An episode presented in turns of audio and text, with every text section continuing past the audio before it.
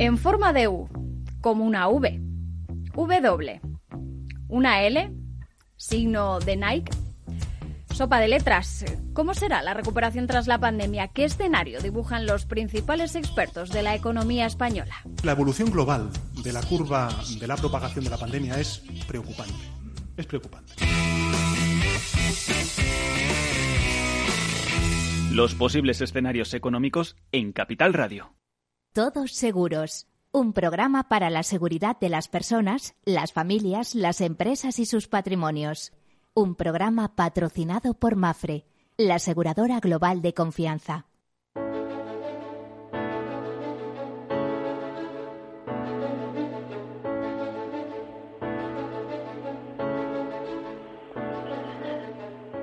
Hola, buen mediodía, bienvenidos, bienvenidos a este programa en el cual, en clave de seguros, seguridad, previsión y prevención, repasamos temas relacionados con los riesgos y aspectos que nos interesan en nuestra vida diaria, en nuestra vida personal, familiar, eh, eh, empresarial, institucional, en diversas líneas, en diversos aspectos.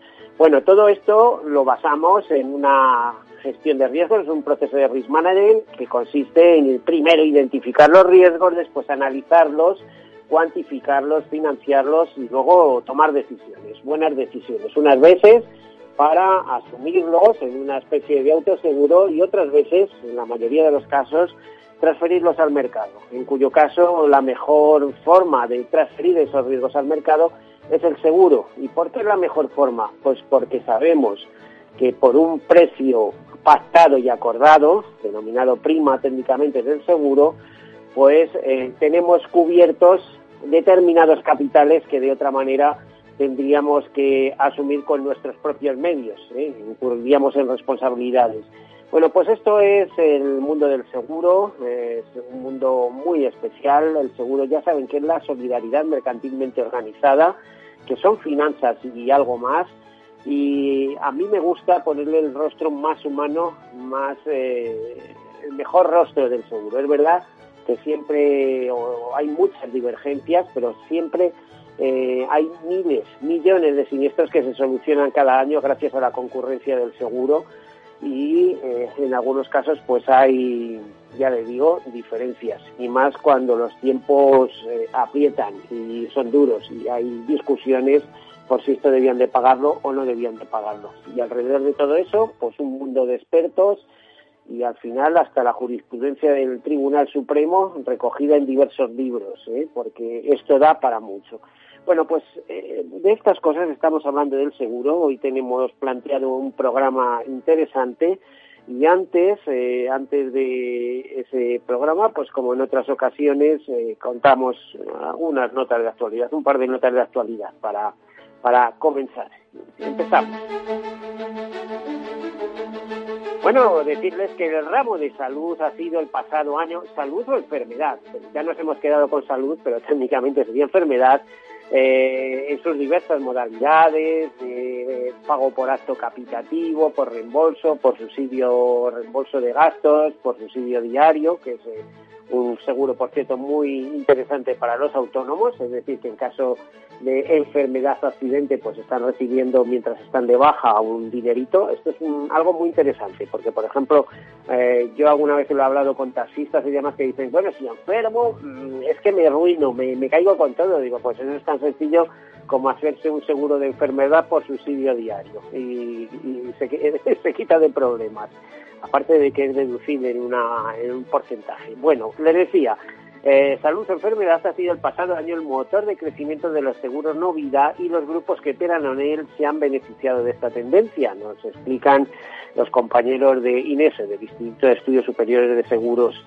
Bueno, eh, los incrementos de negocio en el ramo han sido generalizados, y los primeros veinte eh, primeros grupos del ranking acumulan una cuota conjunta del noventa y tres coma seis. ¿eh?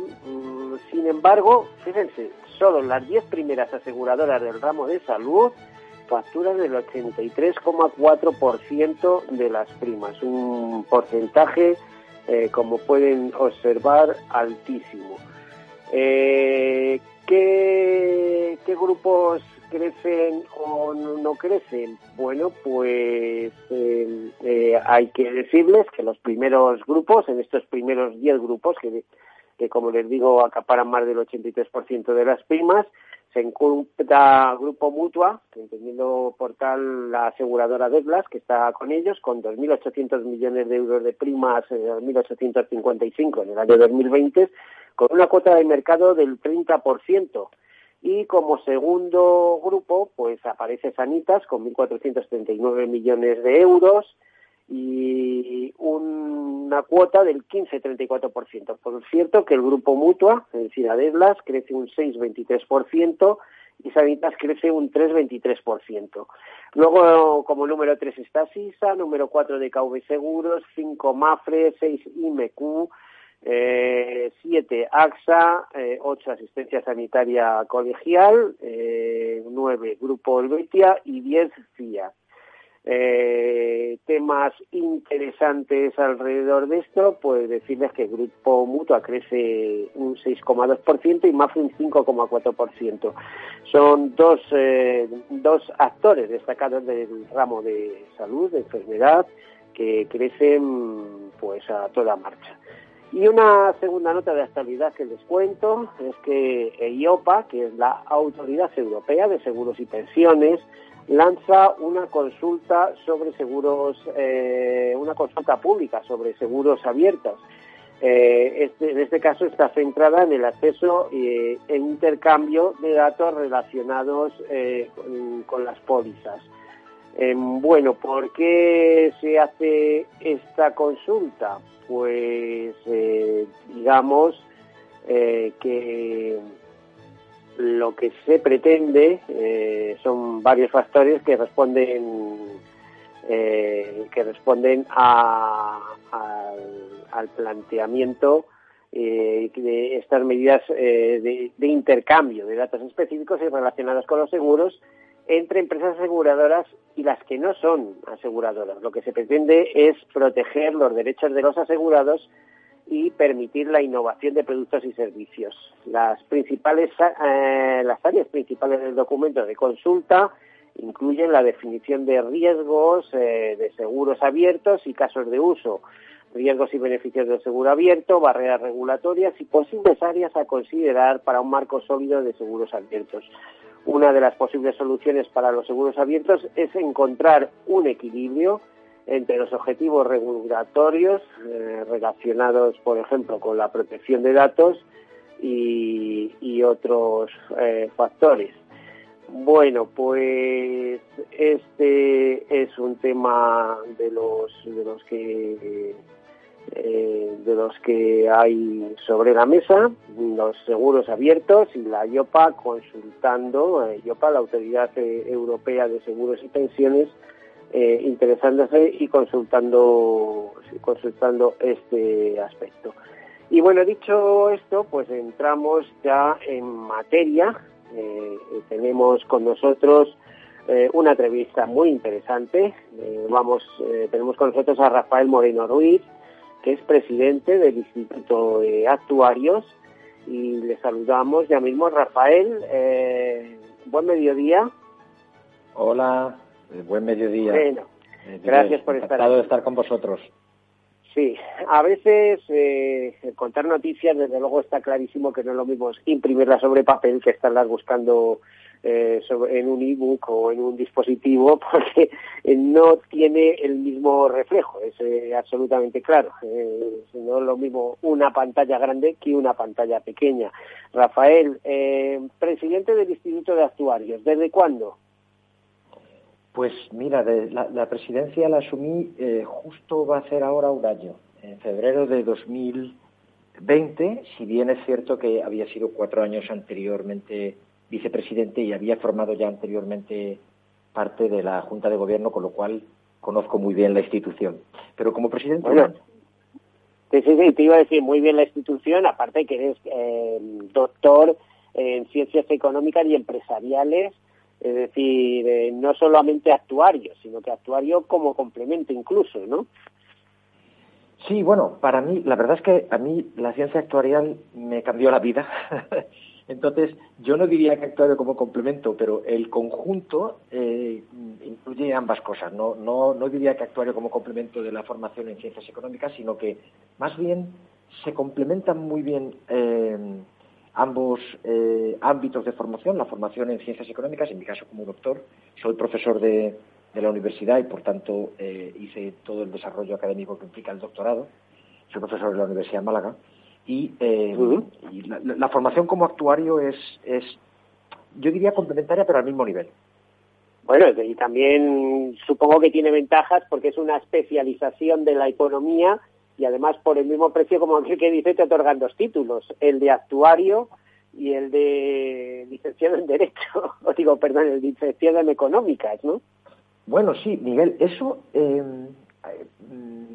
a ver, era así, de hecho cuando yo cursé la formación es, era exactamente como tú indicas, era, eh, la, la formación que eh, la, la formación en ciencias actuariales ha ido evolucionando, como el resto de las titulaciones universitarias, y es cierto que hasta, hasta mil novecientos noventa y seis eh, la formación era los dos últimos años de la entonces licenciatura en ciencias económicas empresariales, que era en total cinco años, pues los dos últimos años podías hacer la especialidad en, en la rama actuarial y Es, es cierto que por el mismo precio, o sea, tú terminabas, totalizabas los mismos cinco años que el resto de licenciados en ciencias económicas y empresariales, pero esos dos últimos años te permitían obtener, adicionalmente al título de licenciado en ciencias económicas y empresariales, el título de actuario de seguros. Pero desde ese año esto ya no es así. Eh, ahora, eh, bueno, de mil novecientos noventa y seis hasta dos mil doce aproximadamente, quizá un poco antes, dos mil diez, dependiendo de cada universidad, Eh, la configuración de la titulación era la licenciatura en ciencias actuariales y financieras, que era ya una licenciatura separada, solo de segundo ciclo, a la que podían acceder los que habían hecho el primer ciclo de, de economía o de administración y dirección de empresas, pero ya era una licenciatura separada. Y ahora, uh-huh. hoy en día, desde dos mil diez, dos mil doce, dependiendo de cada universidad, eh, es un máster en ciencias actuariales y financieras, con lo cual ya no es por el mismo precio.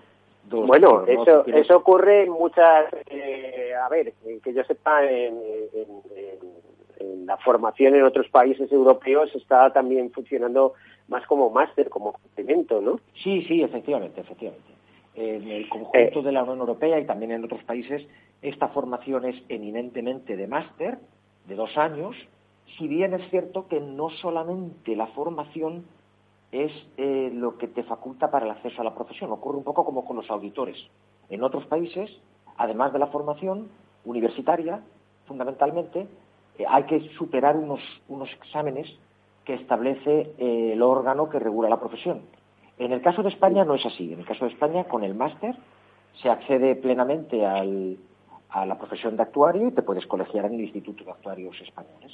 Sí es cierto que eh, luego hay determinadas, determinadas funciones que la propia legislación eh, eh, añade requisitos adicionales, como por ejemplo puede ser tener una experiencia propia, por ejemplo, de cinco años, para, por ejemplo, para, el, para emitir el informe de revisión del, del informe que emite la, la, cada empresa aseguradora sobre la situación financiera y de solvencia. Esos son ya requisitos adicionales para determinadas funciones. A ver, me interesa, y supongo que a nuestros oyentes también les interesa, saber qué es un actuario y a qué se dedica. Bueno, es una pregunta compleja. Pero que tienes que hacer muy simple para que todo el mundo nos entienda. Sí, claro, claro, lo voy a intentar. Voy a intentar ser lo más didáctico posible. Yo, yo creo que la mejor forma que tenemos de caracterizar eh, al actuario o actuario de seguros, como a veces se indica, y ahora explicaré el porqué de esto de, de seguros. Bueno, decimos de seguros, pero a veces es para muchas más cosas, ¿no? La seguridad social tiene... Bueno, la seguridad social, al fin y al cabo, es seguro público, pero vamos, que tiene muchos actuarios trabajando en nómina. Sí, sí, sí, y hay actuarios trabajando para, eh, para eh, gestoras de planes de pensiones, que no son entidades aseguradoras, y hay actuarios trabajando en entidades bancarias, y hay actuarios trabajando en entidades que no son financieras, eh, porque uh-huh. ¿qué es lo que hacen? ¿Qué es lo que...? Y, y cada vez más, porque la falta de más, conocimiento sí, sí. estadístico os da un plus, ¿no? Eso es, eso es. ¿Y, y por qué ese conocimiento? Tú has hecho referencia al conocimiento estadístico. No es el conocimiento estadístico per se lo que nos, lo que nos diferencia, porque otras profesiones tienen esos conocimientos también, matemáticos, estadísticos, ingenieros. No. Lo peculiar del actuario es que es eh, un profesional que está especializado en la identificación, clasificación, medición y gestión de riesgos, y eh, esa gestión incluye la adecuada, el adecuado diseño de instrumentos para cubrir esos riesgos y el control de esos instrumentos. Entonces, claro, ¿cuáles fueron las primeras entidades que necesitaron de, como actividad económica medir riesgos? Fueron las compañías aseguradoras, evidentemente. Entonces, en el siglo dieciocho es cuando surge eh, la palabra actuario aplicada a un profesional concreto que hacía eso, entre otras funciones: identificar los riesgos, medirlos adecuadamente y, una vez medidos adecuadamente, gestionarlos. ¿Cuáles riesgos? Pues los actuarios medimos y gestionamos los riesgos, por decirlo ya simplificadamente, todos aquellos riesgos que tienen un impacto financiero, que se pueden medir económicamente. Porque al final lo que se, eh, como tú bien sabes, Miguel, lo que se cubre no es el riesgo, es, es la consecuencia económica del riesgo, que se transfiere a la entidad aseguradora. Entonces, eh, los actuarios hemos, desde el comienzo del, de la actividad aseguradora como, como actividad económica, hemos desempeñado esa función de ser los profesionales que identificamos el riesgo, lo medimos. Medirlo implica evaluarlo, valorarlo, ponerle un precio, la prima en el caso del seguro, pero, por ejemplo, en seguridad social, establecer qué cuota hay que aportar para luego poder disfrutar de una cierta prestación, una pensión de jubilación, por ejemplo, o de invalidez permanente, o saber, por ejemplo, en una entidad aseguradora, no solo la prima que hay que cobrar para que el riesgo pueda ser cubierto adecuadamente y la compañía pueda cumplir sus compromisos, sino también qué provisiones tienen que cumplir esas compañías, tienen que tener esas compañías como garantía de hacer frente a esos compromisos, o qué capital tiene que tener por si hay desviaciones en lo esperado.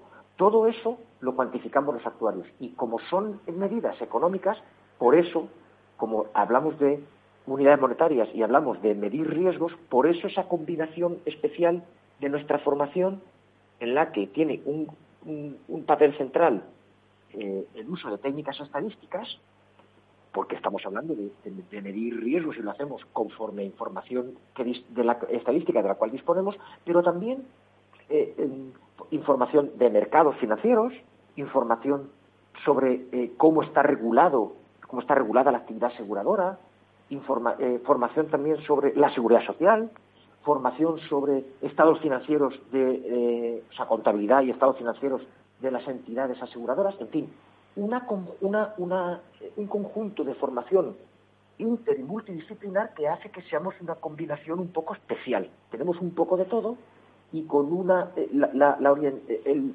la visión final es, como he dicho y vuelvo al principio, medir y gestionar adecuadamente los riesgos y poner en marcha instrumentos de previsión que palían los efectos de esos riesgos porque producen esa transferencia económica a otras entidades. No sé si me he extendido mucho. Rafael, a ver, nos quedan menos de dos minutos para irnos a Miren. publicidad. Eh, me gustaría que me contestaras muy rápido. ¿Cuántos? Sí. Eh, porque yo me quedé en cerca de tres mil, no sé cuántos habrá ahora. ¿Cuántos actuarios hay en España ahora mismo? Bueno, actuarios... En el, en, el, en el Instituto de Actuarios, claro. Sí, en el Instituto, en el Instituto de Actuarios Españoles... pues no llegamos a tres mil, somos aproximadamente unos dos mil. Eh, bueno, no llegamos a dos mil, eh, ni siquiera. Eh, vale. Bien es cierto, eh, bien hay, es cierto hay, que... ¿puede haber, ¿Puede haber actuarios que no estén inscritos? Sí, a ver, según, según el estatuto eh, del, del actuario, la colegiación es obligatoria. Lo que pasa es que, eh, claro, puede haber actuarios que no desempeñen una función para la cual necesiten, Eh, por ejemplo, tener sus... Entendido, por ejemplo, que estén trabajando de gerentes de riesgos en grandes empresas, ¿no? Claro, y, y, y habrá algunos que no estén colegiados. Bueno, pues es... Vale, vale. El número de colegiados va en aumento mmm, eh, progresivo cada año, ¿eh? Pero, pero efectivamente puede haber actuarios que no están colegiados. Bueno, eh, y una eh, pregunta al hilo. En España, eh, alrededor de dos mil actuarios colegiados en el Instituto de Actuarios, pero seguimos teniendo países en América Latina donde se pueden contar todavía por, no sé cómo te diría, por decenas, como mucho. Yo recuerdo un tiempo en que en Perú, por ejemplo, había dos actuarios, el cual eso ha cambiado, sí, sí. ¿no? Eh, entre otras cosas, porque habrá habido españoles que han querido ir a hablar, a trabajar allí, pero que sí, hay países donde hay poquitos. Dime, dime sí o no, porque es que nos tenemos que ir a publicidad. O sea, sí, efectivamente. Esto... Eh, eh, eh, Latinoamérica es un, es un área en ebullición y necesitan a muchos actuarios. Hay muy, hay eh, muchos, lo, lo aclaramos después, Rafael. Eh, vamos bien. A hacer una breve pausa, enseguida continuamos. Hasta ahora.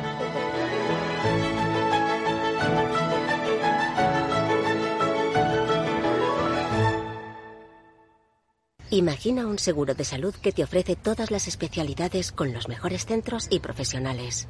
Imagina que puedes ver a tu médico y hablar con él cuando quieras. Deja de imaginar y contrata tu seguro de salud MediFiatc con una nueva app móvil de videoconsultas médicas. Infórmate sobre MediFiatc con tu mediador o en fiac punto es. Fiac Seguros. Descomplícate.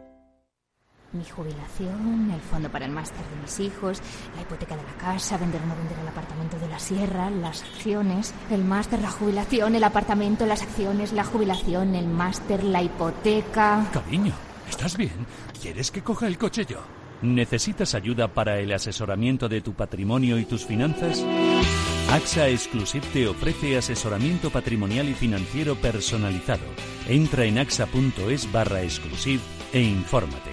AXA Exclusive, reinventando el asesoramiento patrimonial y financiero.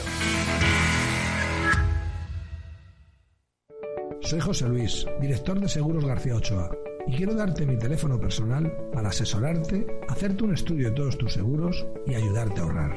Toma nota, seis siete nueve, cuatro ocho, dos cero, cuatro cero. Repito, seis siete nueve, cuatro ocho, dos cero, cuatro cero. Mi compromiso, estar más cerca de ti. José Luis García Ochoa, Premio Empresario del Año FEDETO dos mil diecinueve. Seguros García Ochoa, comprometidos con las personas. ¿Sabes que Renta cuatro Banco ofrece más de cinco mil fondos de inversión? ¿cinco mil? Yo con una oferta tan amplia no sé ni por dónde empezar. Empieza por Selección cincuenta. Nuestros expertos analizan toda la gama, seleccionando los cincuenta fondos con mayor potencial, sus fondos favoritos. Entra en erre cuatro punto com o acude a tu oficina más cercana e infórmate de nuestra Selección cincuenta. Construye tu cartera de fondos fácilmente, como un experto. Renta cuatro Banco, tu banco especialista en inversión. ¿Quieres anunciar tu negocio en la radio? Entra en el club de la radio punto com. La compra es online, pero no os vamos a negar que nos encanta que nos llaméis. El teléfono, olvídate, no te vas a acordar. Entra en el club de la radio punto com. Tu audio y tu campaña de una forma sencilla y rápida. Contrata anuncios en radio al mejor precio. El club de la radio punto com. Capital Radio Madrid, ciento cinco punto siete. Disfruta de la mejor cocina gallega en Montes de Galicia. Todo un clásico moderno en el barrio de Salamanca. Disfruta de la variada dieta atlántica, de las mejores carnes y pescados tratados con respeto y transparencia y regados con una de las mejores bodegas de la zona. En grupo, en familia o en pareja, Montes de Galicia te ofrece el espacio perfecto en cada ocasión. Esto te estás perdiendo si no escuchas a Luis Vicente Muñoz en Capital, La Bolsa y la Vida. Si esta fuera mi, la inauguration speech de John Fitzgerald Kennedy, pues diría que no se pregunten ustedes qué puede hacer la seguridad social por ustedes, sino qué pueden hacer ustedes por la seguridad social. Pues después de ciento treinta años, la seguridad social, que ha servido admirablemente bien a la sociedad y a la civilización, está exhausta. No te confundas. Capital, La Bolsa y la Vida, el original. Horno San Onofre. Somos pasteleros y eso nos gusta. Utilizamos materias primas que nos hacen disfrutar y elaboramos todos nuestros productos de forma artesanal, sin sucedáneos, ni margarinas, ni grasas trans. Sabemos que las cosas buenas son importantes. Con el hashtag buscamos gente dulce. Horno San Onofre, calle San Onofre tres, teléfono noventa y uno, quinientos treinta y dos, noventa sesenta y calle Hernani siete, teléfono noventa y uno, quinientos cincuenta y cuatro, treinta y tres noventa y seis. También nos encontrarás en el mercado de San Miguel, doble u doble u doble u punto pastelería san onofre punto com. ERTES, ERES, teletrabajo, conciliación, reforma laboral, horario flexible, temporalidad. Nuestro país tiene una tasa de paro muy elevada y la tasa de temporalidad es también muy alta. Todo ello tiene un elevadísimo coste económico y social que no nos podemos permitir. Las claves de la vuelta al trabajo en Capital Radio. Capital Radio.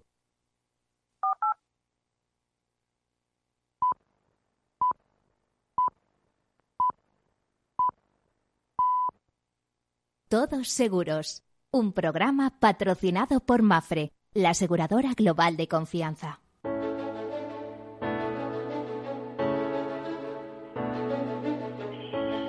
Bueno, pues aquí continuamos. Eh, de nuevo saludamos a Rafael Moreno Ruiz, que es presidente del Instituto de Actuarios y, como él mismo nos decía, lleva a un año al frente de esa presidencia. Es doctor en Ciencias Económicas eh, eh, por la Universidad de Alcalá, hay que decirlo, y se encuentra trabajando como catedrático en la Universidad de Málaga. No sé si me equivoco, Rafael, ¿lo he dicho bien o no? Bueno, no soy catedrático, soy profesor titular de universidad. Bueno, pero eh, llevo, hay, hay que llevo muchos años, llevo muchos años dedicado a esto eh, y sí, sí, lo que has, lo, lo que has explicado es responde a la realidad. Mira, nos hemos quedado con una cuestión que eh, antes de meternos en temas que nos interesan, nos van a interesar mucho más, que es el tema de las pensiones, donde los actuarios tienen mucho que decir. Eh, por cierto, he estado repasando varios artículos tuyos al respecto. Mm, eh, te decía que si en América Latina, en, América Latina, en, en diversos países, en algunos de los países, no será el caso de Chile, pero que el número de actuarios es todavía muy reducido, ¿no? Sí, hay países donde prácticamente no existe la profesión y es un problema para... para sobre todo para el sector asegurador, que necesita el concurso. ¿Qué es lo que hacen? Normalmente pues tendrá que pedirle, eh, a ver, eh, estudios actuariales y dictámenes actuariales a, a consultoras internacionales en esos casos, ¿no? Sí, lo que ocurre, contratan, suelen contratar a consultoras que utilizan actuarios formados en otras zonas, o lo que está ocurriendo en los últimos años, y es algo que, que nos satisface desde España, es que cada vez más ciudadanos de esos países están viniendo a universidades españolas a cursar la formación, eh, adquieren la formación eh, de que proporciona el máster y vuelven a su país. Y yo creo que en cuanto, llevamos una década aproximadamente aquí, y en cuanto pase otra década o quizá otras dos décadas, esto se va a ir notando cada vez más y habrá cada vez más actuarios en, en los diferentes países de, de esa región formados En, el, en los másteres en ciencias actuariales y financieras en las universidades españolas. Bueno, pero eso es una maravilla. Además, tenemos que tener en cuenta que América Latina, toda la legislación eh, de solvencia, etcétera, eh, ha tenido, se ha fijado mucho en lo que se ha hecho en Europa, ¿no? Es un reflejo. Antes eh, dependía mucho de Estados Unidos, pero yo creo que cada vez más eh, se fijan, o sea, ellos toman sus propias decisiones, pero se fijan Eh, los estándares sí, sí. europeos para, para poner los suyos. No sé si me equivoco. Esta... No, no, no. Es, es curioso cómo eh, en Latinoamérica, en vez de fijarse en la legislación del vecino del norte, de Estados Unidos, han mirado mucho, lo cual nos, nos, nos satisface, yo creo que nos tiene que enorgullecer, a la legislación europea y además a través de la legislación española. Eh, ellos hablan... no estando dentro del ámbito de aplicación de la directiva y de la legislación de Solvencia dos, ellos hablan de su de Solvencia dos, eh, con lo cual, pues sí, sí, se fijan mucho en la legislación eh, europea y española en particular, y por lo tanto yo creo que es que es un buen complemento, eh, se complementa muy bien el hecho de que adquieran la formación en España y vuelvan a su país. Muchos de ellos vuelven y se, se colegian al Instituto de Actuarios Españoles y mantienen el vínculo con el Instituto porque de esa manera pueden beneficiarse de la formación continua que proporciona el Instituto a través de la Escuela de Práctica Actuaria y Financiera.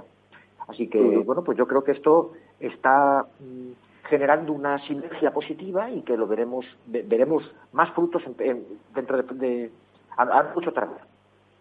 Bueno, eso está bien, ese papel de puente que puede realizar no solamente España, sino la península ibérica, también Portugal, entre lo, la Unión Europea y ese gran continente que es eh, América, eh, o subcontinente que es eh, la Iberoamérica, y nunca mejor dicho. Bueno, vamos a cambiar de tercio. Mira, en las últimas semanas eh, estamos viendo cómo Eh, José Luis Escrivá, ministro de Inclusión, Seguridad Social y Migraciones.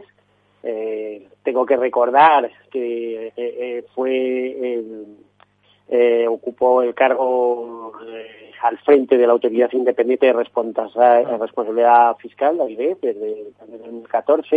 Bueno, pues, eh, un estudiante economista brillante eh, se enfrenta a una, a, a ver, a darle un poco la vuelta a la tortilla al sistema de pensiones, un sistema de pensiones que sabemos que cada mes eh, tiene una factura de diez mil millones de euros, que multiplicados por catorce pagas, eh, bueno, el sistema de pensiones diría, eh, diría eh, pensiones en general, sin de, específicamente de jubilación, sino de todo tipo, ¿no? De viudedad y de otras.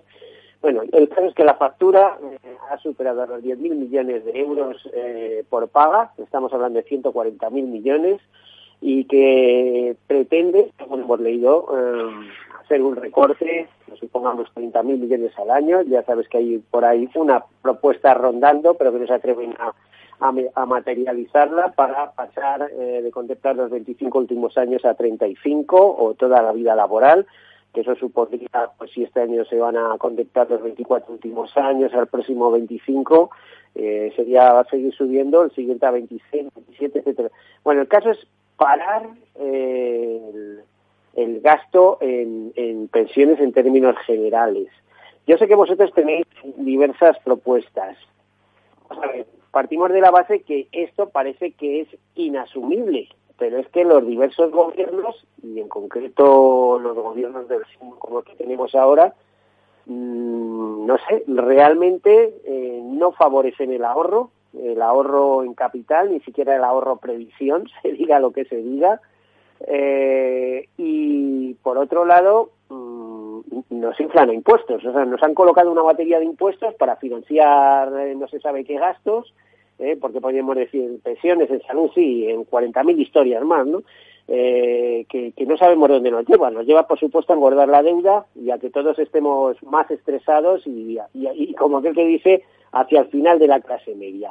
A ver, Rafael, desde el Instituto de Actuarios vosotros venís eh, diciendo hace mucho tiempo que el sistema público de pensiones actuarialmente está quebrado, actuarialmente, ¿no? Eh, políticamente no, porque siempre hay medidas o posibilidades o se pueden hacer reformas. Y proponéis una serie de cosas. Eh, te hablo, yo hace poco leí un artículo tuyo que decías que el sistema, o que decías que el sistema, pues debe ser público, debe tener un pilar de empleo fuerte, debe también tener un pilar individual, que ya hemos visto en qué la ha dejado el gobierno, el residual, con esto de poder ahorrar solo dos mil euros al año, y que luego hay otras eh, dos formas, que sería pues una la liquidación de activos, eh, activos inmobiliarios, es decir, la hipoteca inversa, y ahorro, ahorro para, para pensiones a través del consumo, ¿no? Destinando a lo mejor un pequeño porcentaje de lo que consumes a, a un plan de pensiones o una cosa de esas. Por cierto, que quiero recordar que aquí habría un tema más, que sería el, el trabajo voluntario, que sería un, un, un nuevo pilar, el que la gente, además de la pensión, pudiera complementar eh, trabajando de alguna manera, como ocurre en Estados Unidos, donde tengo que recordar de todas las personas mayores de setenta años, aparte de cobrar todas las pensiones que le correspondan, pueden seguir trabajando todo lo que quieran, si es que eres capaz, porque setenta años ya es tener muchos años. ¿Cómo ves todo este panorama, Rafael? Que es un panorama complicado y que no lo, parece que nadie lo vaya a solucionar del todo, que está envuelto en la discusión, en la batalla política, y sobre todo responde a una realidad. Es muy penoso para las arcas públicas pagar las pensiones que hay hoy en día por su cuantía, eh, es decir, por, por esos ciento cuarenta mil millones de, de euros anuales, pero es que en el futuro va a ser lo más. Entonces, ¿cómo, cómo se puede arbitrar una solución que tenga visos de sostenibilidad a largo plazo? Bueno, pues gracias, Miguel, por la pregunta. Los actuarios eh... tenemos en nuestro corazoncito siempre un, un hueco para la seguridad social. Es, es, es parte de nuestra formación y también profesionalmente, eh, creo que lo has comentado antes, hay un cuerpo de, se llama de actuarios estadísticos y economistas de la seguridad social, que precisamente hace poco acaba de convocar eh, plazas de nueva creación para, para ser cubiertas. No, los actuarios, desde el Instituto de Actuarios Españoles, como abordamos esta materia es, primero, mmm, defendiendo el, la existencia de un sistema de seguridad social eh, potente, y precisamente por, porque queremos que sea potente, queremos que eh, esté bien eh, fundamentado para que pueda sobrevivir, de manera que... Eh, que sea potente y solvente. No como ahora. Claro, claro. Claro, queremos que sobreviva y queremos que, que desempeñe bien su función. Y es una materia muy compleja, porque tiene muchas vertientes, muchos, muchas aristas. Entonces, nosotros siempre cuando abordamos esta materia, procuramos hacerlo desde un punto de vista eh, estrictamente técnico, aplicando nuestra eh, ciencia actuarial, las, los métodos que nosotros tenemos, de la misma manera que tenemos para eh, determinar, para medir los riesgos en el ámbito de entidades privadas, pues eh, aplicamos esas mismas técnicas que son diversas y, y muy amplias eh, en el ámbito de la seguridad social. Procuramos hacerlo mm, quitando todo tinte político. Eso es lo que intentamos hacer. Desde el Instituto de Actuarios Españoles venimos desarrollando esta faceta de análisis de, la, de los sistemas de pensiones, concretamente. No, no de toda la seguridad social, sino sistemas de pensiones en, en los últimos años, y en el año dos mil diecinueve hicimos público un informe de diagnóstico del sistema de pensiones, y el año pasado, en dos mil veinte, del cual se publicó en cinco días una, una, una nota, una, un breve artículo, que creo que es el que hace, al que hace referencia, que tuve el honor de, de suscribir, eh, haciendo público también el informe que hicimos sobre lo que nosotros hemos llamado el factor de equidad actuarial. Eh, el, eh, lo que nosotros defendemos es que el sistema de pensiones, nuestro sistema global de pensiones, tiene que tener un elemento fundamental eh, de un sistema público y desde el punto de vista actuarial de reparto. Yo creo que esa discusión está más que superada. Tuvimos ya eh, hace décadas la discusión de si de reparto o de capitalización.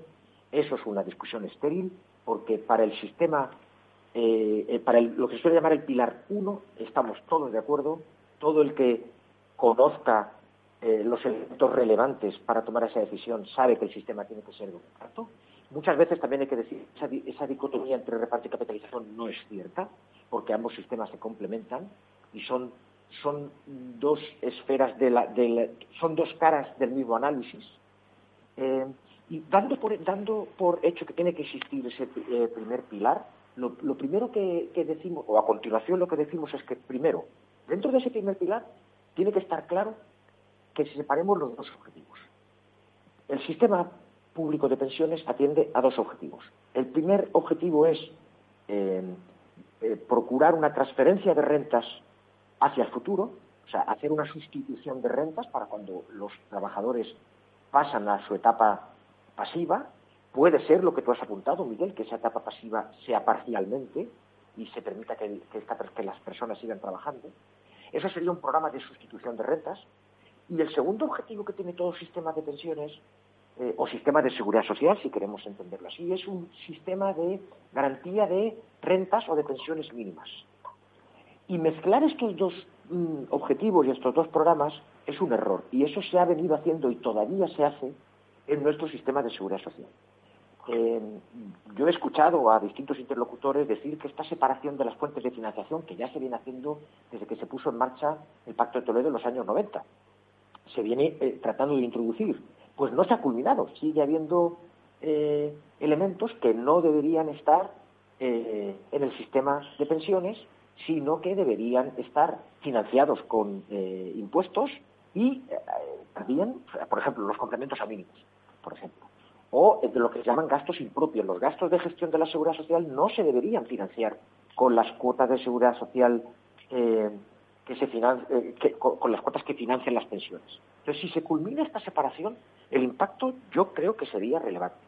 No te puedo decir un porcentaje en concreto, pero tiene un efecto significativo, no es nada de especial.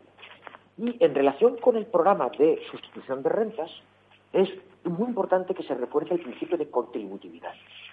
El sistema, el, el programa de garantía de pensiones mínimas es el que tiene que garantizar lo que todos deseamos, y es que aquellas personas que por diferentes circunstancias, porque no han tenido un empleo, porque no han tenido un, un, no han podido desarrollar una carrera laboral completa, reciban una pensión digna, que es lo que todos queremos para nuestros congéneres. Pero eh, para los que sí han podido completar carreras laborales completas o amplias y con unos ingresos suficientes, es, es necesario que se refuerce el principio de contributividad. Y a eso es a lo que atiende, el, o, o, o para eso pretende contribuir nuestro El, la aportación del factor de equidad actuarial, que es el, el único instrumento científico que permite establecer realmente la relación entre lo que se recibe del sistema y lo que se cotiza.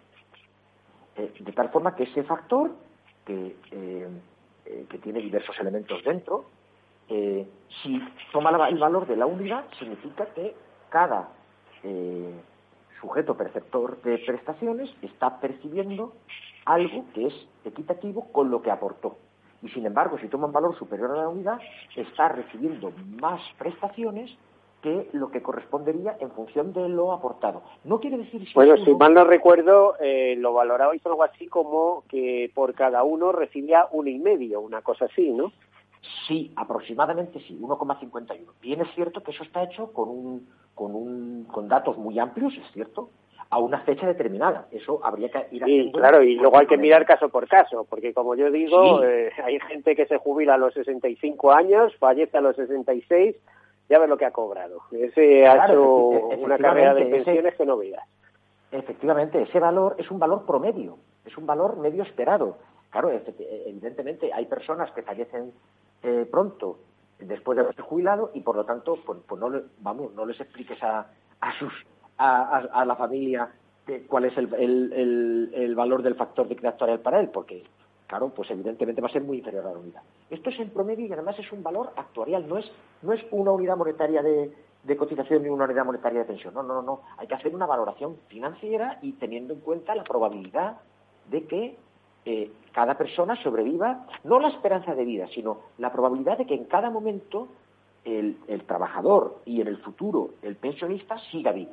Entonces, efectivamente, en promedio es uno coma cincuenta y uno, pero hay determinados colectivos que lo tendrán por debajo de uno coma cincuenta y uno y otros lo tendrán incluso por encima. Con eso el sistema es, es muy benévolo. ¿Cómo podemos, cómo podemos llevar ese valor más próximo a la unidad? Que tampoco se trata de que sea uno exacto, pero ¿cómo podemos hacer que el promedio se acerque a la unidad? Pues acercando... O sea, las medidas que está proponiendo el ministro, a nuestro juicio, son acertadas. ¿Cómo? Pues acercando la edad real de jubilación Eh, a, a, la, a los sesenta y siete años. Eh, mmm, por bueno, a los sesenta y siete años en dos mil veintisiete, ¿eh? Sí, en dos mil veintisiete, efectivamente. El, acer, el acercamiento o sea, no está siendo gradual. Mañana. Estamos todavía en el periodo de adaptación, efectivamente. efectivamente. Sí, me parece que ahora mismo estamos en sesenta y seis, algo, cuatro coma seis. Eh, eso, cosa eso, así, se, se ha ido, se ha ido creciendo poquito a poco. Eso es, poquito a poco se tiene que llegar a los sesenta y siete. Por ejemplo, una medida que nosotros sí entendemos que es positiva, pero además es, de, es, es que es razonable y de justicia, y es que se tome eh, no treinta y cinco años, eh, sino toda la vida laboral para, para eh, establecer esa relación entre lo aportado y lo que se recibirá de prestación. Porque... Pero claro, eso como tú sabes eh, parece muy lógico, pero también de, de, en término medio bajaría eh, la cuantía de las pensiones a cobrar al final, ¿no? Sí, en término medio, bueno, a ver, dos, dos notas aquí. Primero, las cotizaciones se actualizan conforme al I P C hasta dos años antes al acaecimiento del, del hecho constante. O sea, hasta dos años antes de jubilarse, alguien que se jubile en dos mil veintitrés... Las cotizaciones que efectúa a lo largo de su carrera laboral no se toman como unidades monetarias de entonces, no, hombre, se actualizan conforme al coste de la vida.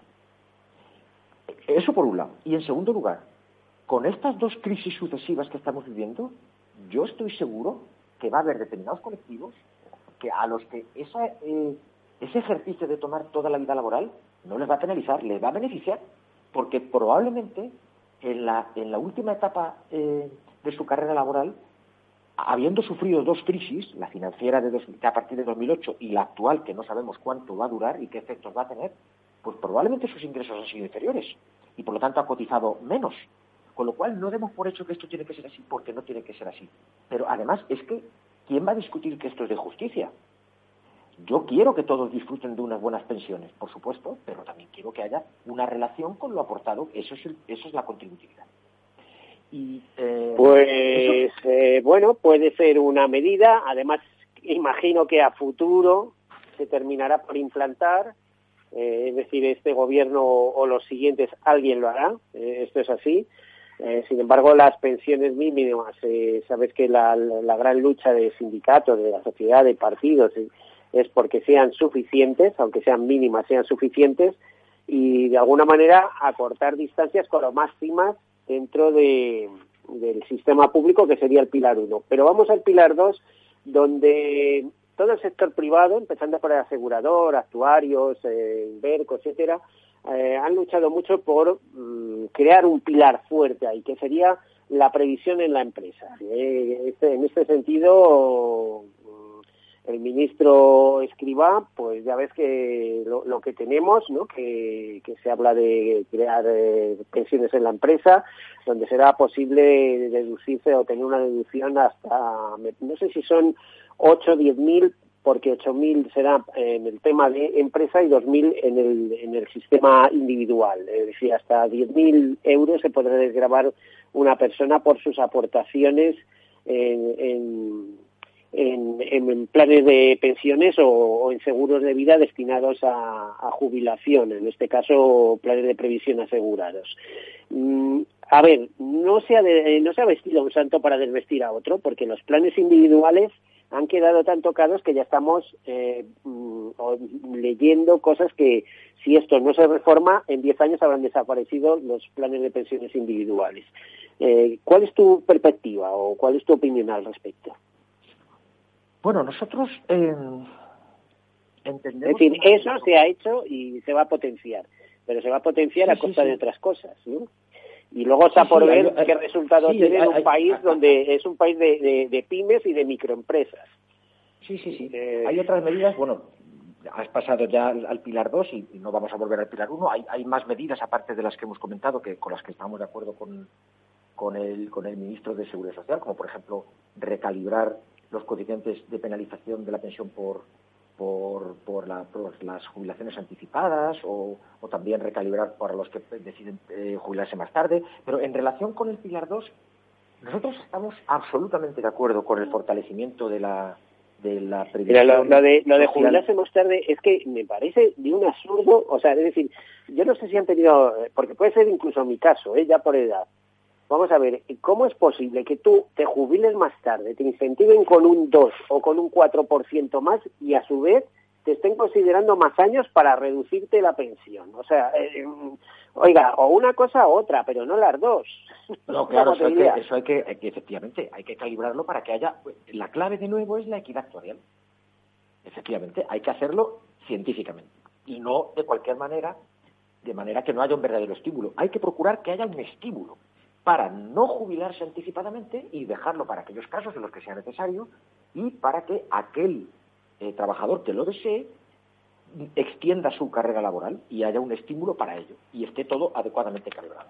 Pero yendo al, yendo al pilar dos, eh, nosotros estamos de acuerdo con el fortalecimiento de la, de la previsión social de empresa eh, y también estamos de acuerdo con eh, potenciar, desarrollar el pilar tres de manera adecuada, que no solo es planes de pensiones, también están instrumentos como los planes de previsión asegurados, los los P I As, en fin, hay, hay diversos elementos ahí. Y dentro del pilar tres incluso se puede desgajar o no estos, esos elementos, esas posibilidades de licuación del patrimonio inmobiliario, que en España es, hay, recientemente ha habido estudios de que lo evalúan como, no lo sé, tres, cuatro veces el P I B en... En, sí, en sí, inmuebles. Se habla de cuatro billones, cuatro billones, sí, sí, sí, más de cuatro billones. En Entonces, el, el ahorro de los españoles, nos guste o no nos guste, está en, en, en, en inmuebles. Entonces, creo no que guste. Es, yo creo que es una medida distinto. inteligente, o hasta ahora se ha claro. mostrado inteligente. Ahora sí, sí claro.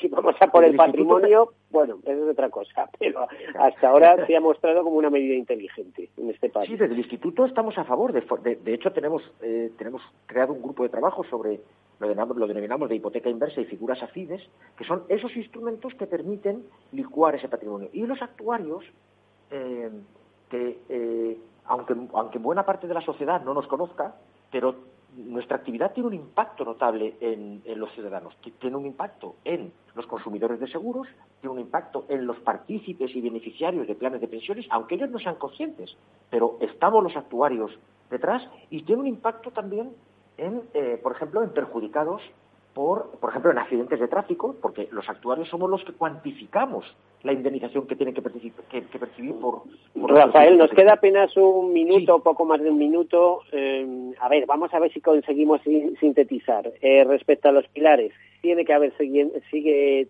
tiene que haber medidas, Me temo que todo esto relativo a las pensiones va a seguir siendo acaparando muchos titulares y durante mucho tiempo, y que las reformas al final parece que no van a ser enormes, sino que van a seguir en un lento goteo y que irán cambiando con cada gobierno, ¿o no? Sí, sí, sí. sí. Nosotros lo que pensamos es que muchas veces se centra eh, las reformas en, eh, en la vertiente fiscal. Y, y lo que nosotros entendemos es que no debe ser en absoluto la principal, el principal elemento a tener en cuenta. Nosotros pensamos que hay muchos elementos a tener en cuenta, por ejemplo, los costes que tienen los instrumentos, tanto de, en previsión social empresarial, Pilar dos, como en eh, previsión social individual, Pilar tres. Entendemos que hay mucho que se puede estudiar eh, y llevar a cabo para revisar esa estructura de costes, que al final... Rafael, implican... lo tenemos que dejar aquí. Es una pena Muy porque bien. Esto daría para estar sí. hablando con una, una conversación bien entretenida y bien didáctica sobre esto, lo de tiempo y tiempo. Todos Seguros, un programa patrocinado por MAPFRE, la aseguradora global de confianza. ¿Qué opinas del chalet de la playa? ¿Que no es momento de vender? ¿Y qué fondo es mejor para el máster de Laurita y Juan? Ok, ¿y si me pasa algo, qué hacemos con la hipoteca? ¿Con quién hablas? ¿Me dejas dormir? Con nadie. Menos consultar con la almohada y más asesoramiento profesional. AXA Exclusive te ofrece asesoramiento patrimonial y financiero personalizado. Entra en axa.es barra exclusive e infórmate. AXA Exclusive, reinventando el asesoramiento patrimonial y financiero.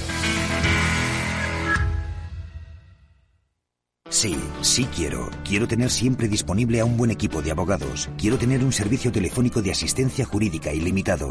Quiero expertos que defiendan mis derechos como consumidor y como ciudadano. Quiero ARAC. ARAC. Lo nuestro es defender lo tuyo. Contáctanos en arac punto es en el novecientos noventa y dos veinte noventa y cinco o consulta tu mediador. Amaneces antes que el sol y peleas contra heladas, pedrisco, viento, lluvias, y cada día empiezas de nuevo. Eres de una naturaleza especial. Por eso en Agroseguro hay un seguro especial para ti. Y ahora es el momento de contratar tu seguro de frutales. Agroseguro, más que un seguro. Ya no estamos en la era de la información. Estamos en la era de la gestión de los datos y de la inteligencia artificial. El tratamiento inteligente de estos datos proporciona un valor enorme a las empresas en sus procesos de negocio. En PiperLab ayudamos a nuestros clientes a tomar decisiones de negocio basadas en datos. Escúchanos todos los lunes a las diez y media de la mañana en el espacio de Big Data de Capital, la Bolsa y la Vida. Tu radio en Madrid ciento cinco punto siete, Capital Radio. Memorízalo en tu coche. Disfruta de la mejor cocina gallega en Montes de Galicia. Todo un clásico moderno en el barrio de Salamanca. Disfruta de la variada dieta atlántica, de las mejores carnes y pescados tratados con respeto y transparencia y regados con una de las mejores bodegas de la zona. En grupo, en familia o en pareja, Montes de Galicia te ofrece el espacio perfecto en cada ocasión. Capital Radio. Aportamos valor. ¿Cómo funciona la línea I C O COVID diecinueve y dónde tienen que dirigirse los autónomos y empresas? Los autónomos y empresas interesados en acogerse a esta línea deberán dirigirse a cualquiera de las entidades de crédito, establecimientos financieros de crédito, entidades de pago o entidades de dinero electrónico que suscriban con el Instituto de Crédito Oficial los correspondientes contrato marco para participar en la línea de avales. La entidad financiera decidirá sobre la concesión de la correspondiente financiación al cliente de acuerdo con sus procedimientos internos y políticas de concesión y riesgo. Riesgos. Las entidades financieras no podrán condicionar la aprobación de los préstamos a la contratación por parte del cliente de ningún otro servicio o producto. En el restaurante Gaztelubide somos rigurosos con la selección del producto para crear recetas imaginativas que acompañamos de una bodega generosa y brillante y de nuestra magnífica terraza durante todo el año. Restaurante Gaztelubide, carretera de La Coruña, kilómetro doce mil doscientos, La Florida. Teléfono noventa y uno, trescientos setenta y dos, ochenta y cinco cuarenta y cuatro. Una recomendación del programa gastronómico Mesa y Descanso.